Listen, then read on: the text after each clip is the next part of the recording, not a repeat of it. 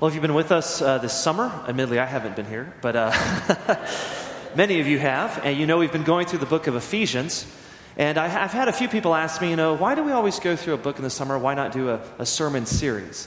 Uh, and the reason that we go through a book uh, in the summer, last summer we went through James, if you'll recall that, is because really we come from a Reformed tradition. And the cry of the Reformation was grace alone, faith alone, Christ alone, Scripture alone, and glory to God alone. We are saved by grace alone, through faith in Christ alone, and Scripture alone is our authority in faith and life as we seek to bring glory to God alone. Now, this understanding that Scripture alone is our authority in faith and life comes from the conviction of the earliest reformers like Martin Luther and John Calvin that in 2 Timothy 3 16 through 17, the Apostle Paul tells Timothy, his son in the faith, kind of his final words, his final letter to Timothy, and reminds him to preach the word because all Scripture, all of it, is God breathed and is used for teaching, rebuking, correcting, and training in righteousness so the man of God or the person of God may be thoroughly equipped for every good work. And if you'll remember, when Jesus was in the wilderness after fasting for 40 days, Satan tries to tempt him to turn stone into bread. And Jesus says, Man does not live on bread alone, but on every word that comes from the mouth of God. Now, here's what happens if we do nothing but thematic sermon series you will be anemic Christians, and so will I because I will preach what I like to hear. And you'll want to hear those things too. But if we go through a whole book from Ephesians 1, chapter 1, verse 1, to the end of Ephesians chapter 6, verse 20, I can't skip anything. It forces us as preachers to hear the whole counsel of God. John Calvin was convic- convicted of that, kind of a funny story. He uh, preached through Isaiah, kind of a long book. I probably won't do that. But uh, preached through Isaiah, and uh, he got about midway through, and there was some conflict in the church, and he got kicked out. He was gone for Geneva for a while. But when he came back, he picked up where he left off, right back in the middle of Isaiah. So, all that to say, uh, for us as followers of Christ, if we want to hear the whole counsel of God, one of the great spiritual practices we can do is to read through the whole Bible. And we as preachers try to model that by preaching through a book of the Bible. So I can't skip any verses. We've all got to hit them all, even if they don't make us feel good. So that's why we've been going through Ephesians, and actually, uh, people talk to me about doing sermon series on marriage and all that stuff. And I, you know, that's great. I am not opposed to that. In fact, we did do a, a, sermon series on relationships in May, about a year ago. But Ephesians talks about marriage. Ephesians chapter 5, 21, great uh, verses on marriage there. But here we end uh, our, our journey through Ephesians this Sunday with Ephesians chapter 6, uh, beginning at verse 10. Ephesians chapter 6, beginning at verse 10. Listen to the word of the Lord. It may be found on page 1245 of your Pew Bible, Ephesians chapter 6, verse 10, page 1245 of your Pew Bible. Listen to the word of the Lord. Finally, be strong in the Lord and in the strength of his might. Put on the whole armor of God, that you may be able to stand against the schemes of the devil. For we do not wrestle against flesh and blood, but against the rulers, against the authorities, against the cosmic powers over his present darkness, against the spiritual forces of evil in the heavenly places. Therefore, take up the whole armor of God, that you may be able to withstand in the evil day, and have done all to stand firm. Stand therefore, having fastened on the belt of truth, and having put on the breastplate of righteousness, and as shoes for your feet, having put on the readiness given by the gospel of peace. In all circumstances, take up the shield of faith with which you can extinguish all the flaming darts of the evil one, and take the helmet of salvation and the sword of the Spirit, which is the Word of God, praying at all times in the Spirit with all prayer and supplication. To that end, keep alert with all perseverance, making supplication for all the saints, and also for me, that words may be given to me in opening my mouth boldly to proclaim the mystery of the gospel, for which I am an ambassador in chains that I may declare it boldly as I ought to speak. So that you may also may, may know how I am and what I am doing. Uh, Tychicus, the beloved brother and faithful minister in the Lord, will tell you everything. I have sent him to you for this very purpose, that you may know how we are, and that we may encourage your hearts. Peace be to the brothers, and love with faith from God the Father and the Lord Jesus Christ. Grace be with all you who love our Lord Jesus Christ with love incorruptible. Here ends the reading of God's word and the book of Ephesians. As the prophet Isaiah tells us, the grass withers and the flower fades, but the word of our Lord stands forever. This is the word of the Lord. Thanks be to God.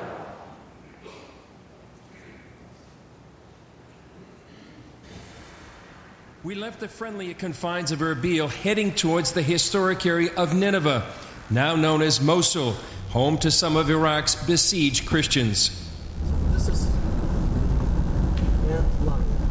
We cannot go anymore. Our guide, Pastor Majid, brought us as far as the Kurdish army, called a Peshmerga, would let us go. This is about the end of the line if you don't want to run into ISIS. We've been told they control the mountains behind us right now, and a few kilometers down the road, you run into an ISIS checkpoint. This is the town called Bartilla. It has about 25,000 Christians in it, but we couldn't find one that would talk to us on camera because they're afraid of retribution. The conditions here are abysmal. There's no water because ISIS has turned it off, and no electricity because the Maliki government has turned that off. They are protected by the Peshmerga, who have set up a perimeter around this town and a few other towns around here. Without that, they know that ISIS would come in and kill most of the people here. They're asking for prayer for Christians around the world, and one Christian leader told me just like the Apostle Paul asked for prayer, they're asking for prayer that God will protect this town and this region. Bartilla lies just a few miles from Nineveh or Mosul, the first major victory for ISIS just days ago we found the town nearly deserted. While Christians in the town wouldn't be seen on camera, we talked to one of the house church leaders. On our way back to the Kurdish capital, Erbil, Pastor Majid relays what he said. He told us when ISIS captured Nineveh, they gave Christians three choices. They are not allowed to open their churches, and even if they, they opened, uh, they are going to, to burn the churches and also the, the Christians being asked to pay the tax. If not, they can leave Nineveh, and if they didn't left and they didn't pay the tax, they should give their heads. When you say give their heads, you're talking about being beheaded. Uh, yeah. In the midst of this cauldron surrounding them, this church leader sent out a prayer SOS. Raise up prayers for us. This is what we need But when man is praying, God is working. So it is important for, for the churches outside Iraq to raise up prayers and also to, to fast for the sake of the people of Iraq. Chris Mitchell, CBN News, on the road from Bartilla to Erbil. That news story is actually a month old. Bartilla is now under ISIS control. The 25,000 Christians that used to live in Bartilla have had to escape. In fact, over 400,000 people have fled their homes in Iraq, running away from the ISIS forces, the Islamic radical forces of ISIS. Most of the Christians in Iraq are now seeking refuge in Kurdistan. Two of our church's missionaries, Chris and Greg Callison, are actually serving churches in Kurdistan. They were here with us not too long ago. If Christians in Iraq refuse to convert to Islam, they will be beheaded by ISIS. There is no question that today there is a battle, a spiritual battle raging in our world. The Apostle Paul reminds us that our battle, it's not against flesh and blood. No, we do not wrestle against flesh and blood, but against the rulers, against the authorities, against the cosmic powers over this present darkness, against the spiritual forces of evil in the heavenly places. Now, why do you think the Apostle Paul wrote these words to the Ephesians exactly? As we prepare to explore that question, please join me as we pray. Gracious and loving God, we pray for our brothers and sisters in Iraq right now. We pray for Greg and Chris Callison, missionaries of our church in Kurdistan. We pray that you'd watch over them. We pray, Lord, Lord, that you would bring your mighty hand to help protect our brothers and sisters in Christ who continue to flee these radical Muslims. We pray, O oh Lord, for our enemies as you've called us to pray in your word today. We pray that you would do a mighty work in their hearts, that you would take the heart of stone that the radical Muslims of ISIS have and you'd give them a heart of flesh, that you would open their eyes and take the scales off their eyes that they might come to recognize that Jesus Christ alone is Lord. And Lord, as we gather around your word this morning, I pray that by your Spirit you might speak to us, that the words of my lips and the meditation of all of our hearts might be acceptable in your holy sight. Through your Son's precious name we pray. And all God's people said, Amen. Now, most scholars agree that the Apostle Paul wrote the letter to the Ephesians while he was under house arrest in Rome. John Stott uh, points out that Paul, the Apostle Paul, was actually probably chained to a Roman soldier as he wrote this letter to the churches in Ephesians. In fact, according to Acts chapter 28, if you go there, you'll see that the Apostle Paul was under house arrest for several years. Now, before Paul's house arrest in Rome, we can see in other parts of Acts and specifically in 2 Corinthians chapter 11 that the Apostle Paul experienced some tremendous persecution because he was so bold in proclaiming the gospel of Christ. In 2 Corinthians chapter uh, 11, verse 24 to 28, the Apostle Paul writes this Five times I received the hands of the Jews the 40 lashes less one. Three times I was beaten with rods. Once I was stoned. Three times I was shipwrecked. A night and a day I was adrift at sea, on frequent journeys in danger from rivers, danger from robbers, danger from my own people, danger from Gentiles, danger in the city, danger in the wilderness, danger at sea, danger from false brothers. In toil and hardship, through many a sleepless night, in hunger and thirst, often without food, in cold and exposure. And apart from other things, there is the daily pressure on me of my anxiety for all the churches. Life for the Apostle Paul was difficult to say the least as he sought to proclaim the good news of Jesus Christ. As Paul sought to proclaim the gospel, he was persecuted by Jews and he was arrested and flogged by Romans. And yet, he never seems to blame them for his troubles. For he writes to the church in Ephesus in Ephesians chapter 6, verse 12, that our battle, our battle, we do not wrestle against flesh and blood, but against the rulers, against the authorities, against the cosmic powers over this present darkness, against the spiritual forces of evil in the heavenly places. He was clearly persecuted by Jews. He was flogged and beaten by Romans. He was stoned by Jews and left for dead. Yet Paul doesn't blame them for his hardships. He points out that our battle, our battle is against the evil forces of this present darkness. Why do you think the Apostle Paul wrote these words while he sat in a cell or in a uh, house under house arrest in Rome? Why does Paul say that our battle is against the spiritual darkness of this, the spiritual powers of this present darkness. I believe Paul wrote these words because Paul saw everything through the lens of Jesus and the Scriptures. Raised on the Old Testament, the Apostle Paul knew that we have all been created in the image of God. We've all been created in the image of God, according to Genesis chapter 1. In fact, let's just think about that just for a moment. Even the radical Muslims of ISIS were created in the image of God. But beginning with our first parents, this sin came into the world, and now that image of God has been corrupted as we seek to reflect that image. You remember the story Adam and Eve are brought into this wonderful garden of paradise. They're told they can eat of any tree except for the tree of the knowledge of good and evil. Then the slithery sly serpent comes along, as Revelation calls uh, this serpent Satan, the ancient serpent of old. Tempted by Satan, Adam and Eve eat of the tree of the knowledge of good and evil. And so, all of creation is corrupted. With that original sin, corruption of all humanity takes place. And we now have a selfish, sinful nature, left to its own, is prone to wander from God. If we will take the Bible seriously, we'll see time and time again that Satan is very real and his demons are mentioned numerous times, particularly in the New Testament.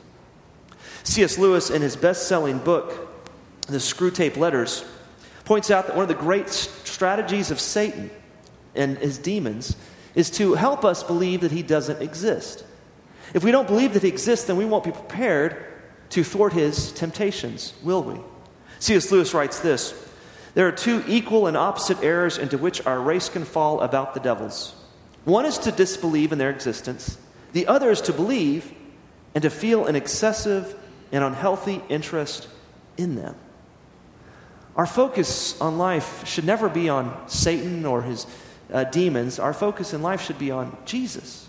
But as we center our hearts and minds around Jesus, we will see the world as Jesus saw the world, as Jesus points to the fact that evil is a very real a very strong reality in this world, and Satan is real. If you'll remember, when Jesus went out in the wilderness for 40 days, he fasted and he prayed, prepared to launch his ministry. And then Satan came. In the midst of his fasting, Satan tempts Jesus to turn stone into bread.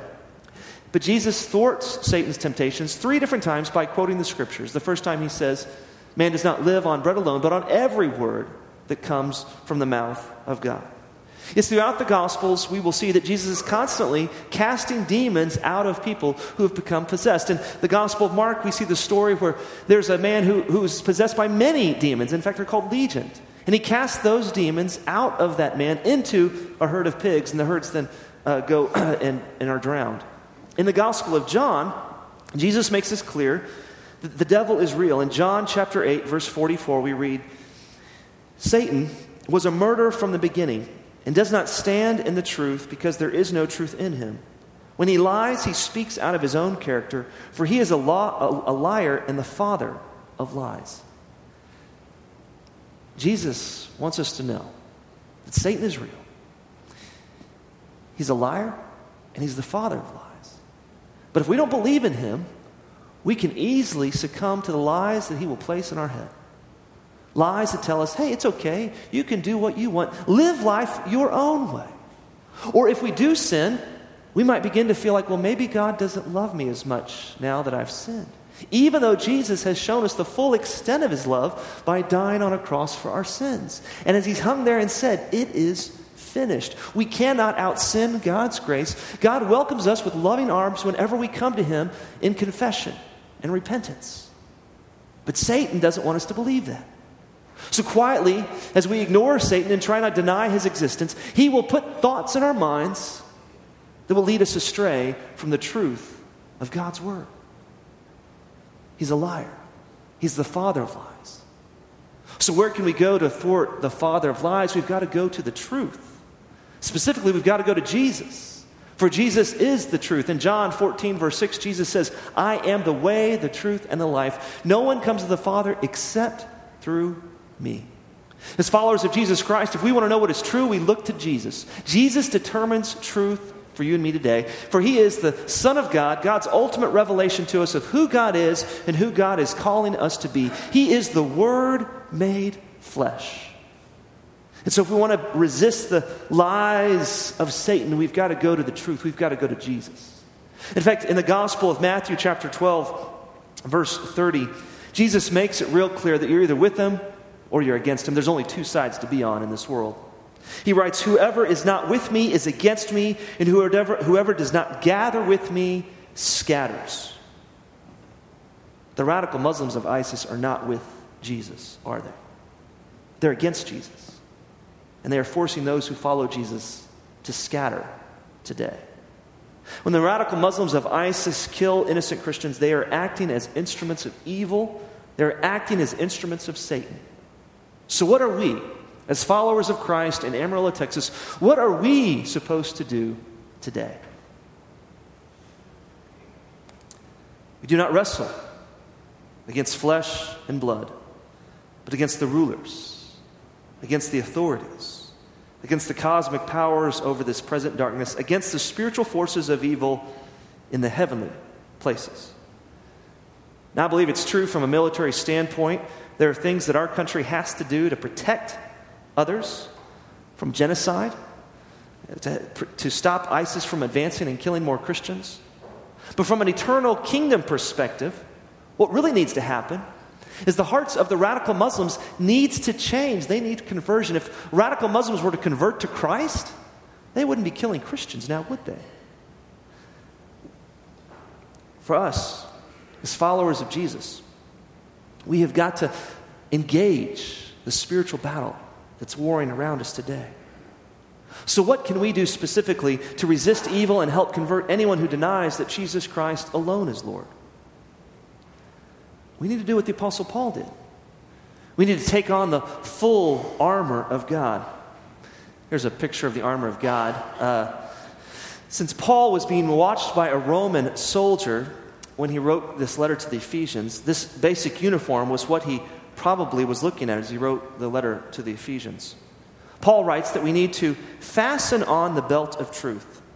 Now, of the uniform items that the Apostle Paul mentions, the belt is the first thing a soldier would have put on. And so it is with us. We have got to put on the belt of truth. But how do we do that exactly? Well, as I shared just a moment ago, Jesus is the truth for us. He is the way, the truth, and life. No one comes to the Father except through Him. If we're going to engage this spiritual battle that's taking place, we've got to center our hearts and minds around Jesus Christ and Him alone. If we will center our hearts and minds on Jesus, we will see the world through the lens of Jesus, as the Apostle Paul did. Of course, if we want to center our hearts and minds on Jesus, well, then we've got to know what he did while he was here, right? We've got to read the stories about him. Specifically, we need to read the Gospels. If you've never read all four Gospels, I would encourage you to do so. The first and easiest thing to do is to begin with the Gospel of Mark, it's the shortest. After you read that, then read Matthew, and then Luke, and then John. As you read the stories of Jesus, ask God to reveal himself to you and how you are to walk in the ways of Christ. The mission statement of our church is to discover and live the way of Christ in the expansive grace of God. We discover the way of Christ by walking the way Christ walked, by doing the kinds of things that Jesus did. That's why we help children who are struggling because Jesus said, Let the little children come unto me, for the kingdom of heaven belongs to such as these. That's why we invest in children, taking them to Kids Across America so they might come to know Christ, so they might experience a relationship with Christ in an intensive week at a Christian camp that they could not otherwise afford.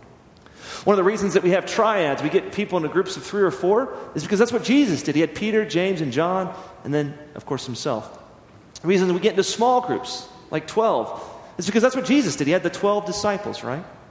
So as we pour our hearts and center our hearts on Christ, we see the truth of who God is and who God's calling us to be, and specifically what God is calling us to do. We put on the belt of truth.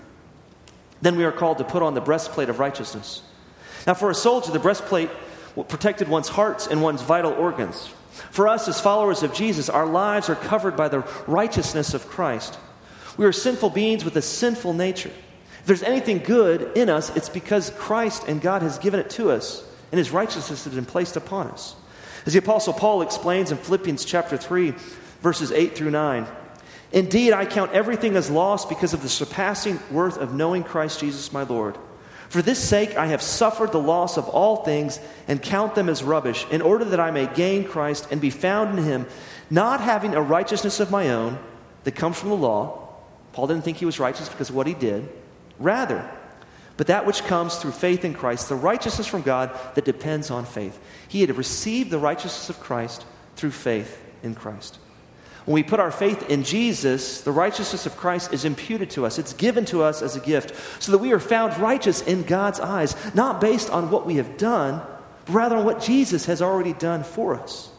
And we will find prote- protection from the temptations of the devil when we rest in the righteousness of God that we find in Christ Jesus, trusting in the righteousness of Christ to save us, not our own works.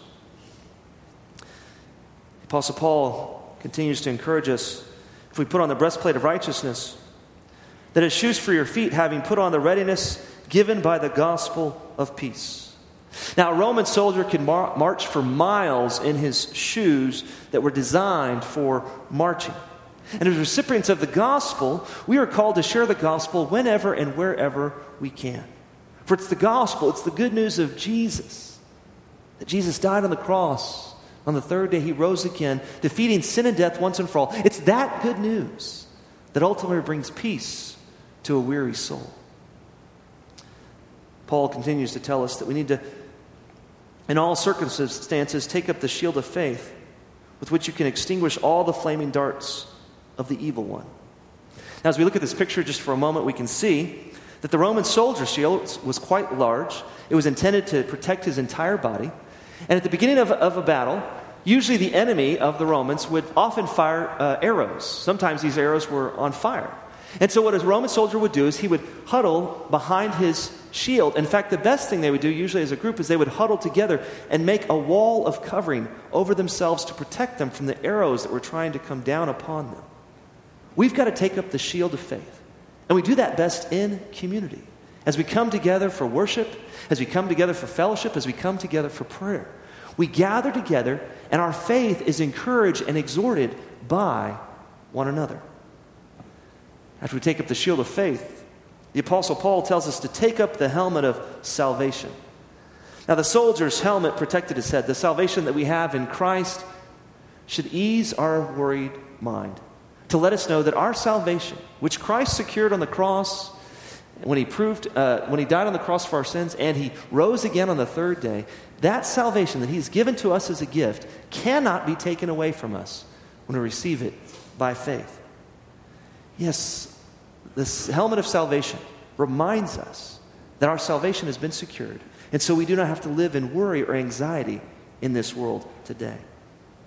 Finally, we're called to take up the sword of Spirit, which is the Word of God.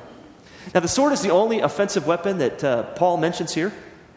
And uh, once we put on the belt of truth and center our hearts and minds on Jesus Christ, once we put on the righteousness of Christ through faith in Jesus, once we put on, the, put on the shoes of the gospel of peace and we're ready to share the gospel with anyone at any time, once we take up the shield of faith through worship and fellowship, then we're ready to take up the sword, the Word of God, uh, the truth of God's Word.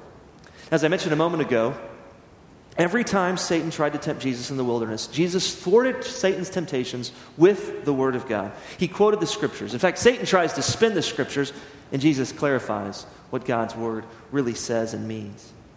Are we able to thwart Satan's temptations with the Word of God? When we find ourselves becoming anxious, do we have the Word of God resting in our hearts, telling us that we should be anxious, as Paul writes in Philippians? Be anxious in nothing, but by prayer and supplication, if we make our requests known to God, He will give us the peace that truly passes all understanding. When we do something that we shouldn't have done and we sin and we feel guilty, rather than resting in that guilt, do we remember the words of God that tells us that God demonstrates His great love toward us in this, that while we were yet sinners, Christ died for us? Romans 5, verse 8. Are we ready to thwart Satan's temptations with the Word of God, the sword of God, the, the truth? We will if we take the time we need each day to read it. If we will meditate and memorize God's Word, then we'll be ready to resist the temptations that Satan brings, and we can thwart his attacks. Reminds me of a story. There was this preacher and his wife who, at the end of the year, realized they needed to reduce their spending. And so, in the beginning of the new year, one of their New Year's resolutions was said, We're going to spend less this year. Well, his wife innocently went to the mall because it was cold to walk and get some exercise. Well, she was walking the mall, she saw the dress of her dreams. And she said, Oh, I've got to have that dress. So she went and purchased the dress and she came home, and it was more than she could afford, but she knew she wanted to have it. And so she came to her husband. She said, Sweetie, I know that we said that uh, we weren't going to spend any more money, but I saw the dress of my dreams. It's beautiful. Look at it, it looks amazing. And well, Satan made me do it. And the husband said, Satan made you do it. What you, didn't you tell Satan while he was tempting you, Matthew 16, verse 23, get behind me, Satan? asked the exasperated preacher. And the wife said, Yes, I told him to get behind me. And then Satan told me that the dress looks good from back there as well. it might have helped that preacher's wife if she had knew James 4, verse 7 through 8, where it says, Resist the devil and he will flee from you. Draw near to God and he will draw near to you. With the Holy Spirit in our lives, the devil can't make us do anything we don't want to do. And if we have the Word of God, we'll be ready to resist His temptations when they come. But we've got to meditate on the Word. We've got to pray God's Word so that it might become a part of us. Finally, Paul teaches us to pray. In this spiritual battle, we are to pray at all times in the Spirit with all prayer and supplication. Now, what does it mean to pray in the Spirit exactly? Well, to pray in the Spirit means that we, we pray God's Word. After all, the Holy Spirit inspired His Word, right?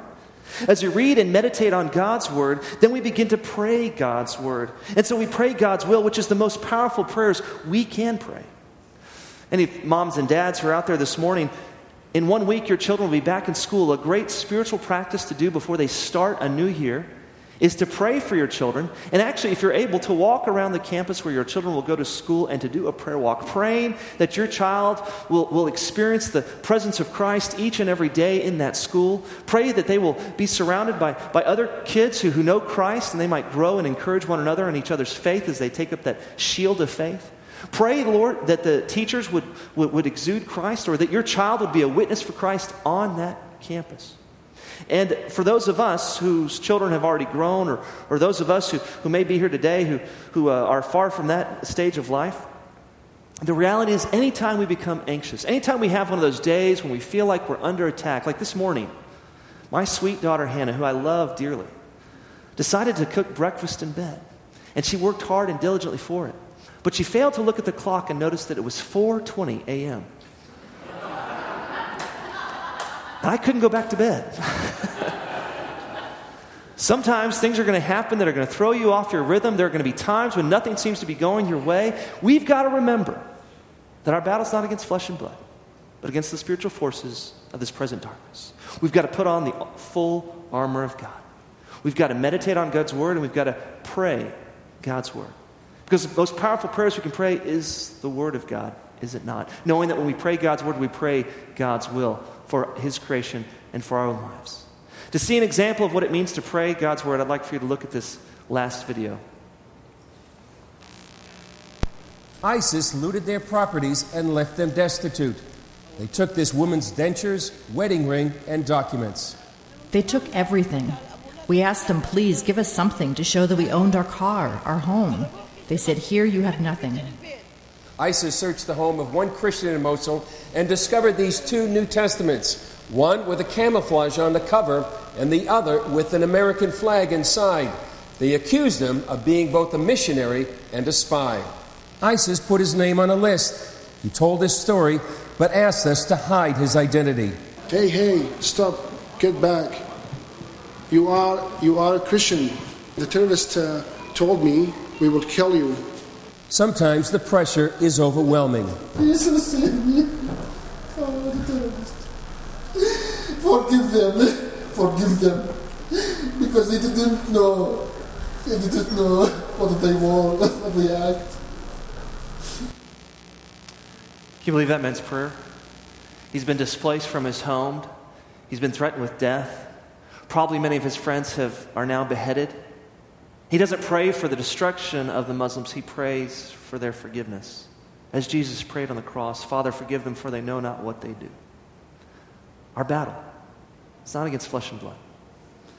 We do not wrestle against flesh and blood, but against the rulers, against the authorities, against the cosmic powers over this present darkness, against the spiritual forces of evil in the heavenly places.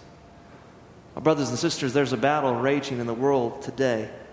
We need to put on the full armor of God and remember that as 1 John 4 4 tells us, He who is in us is greater than he who is in the world. Let's pray. Gracious and loving God, we give you thanks that you have already won the battle for us through your Son, our Savior, Jesus Christ. For on the third day, he rose again from the dead, proving to be victorious over Satan, over sin, and over death itself.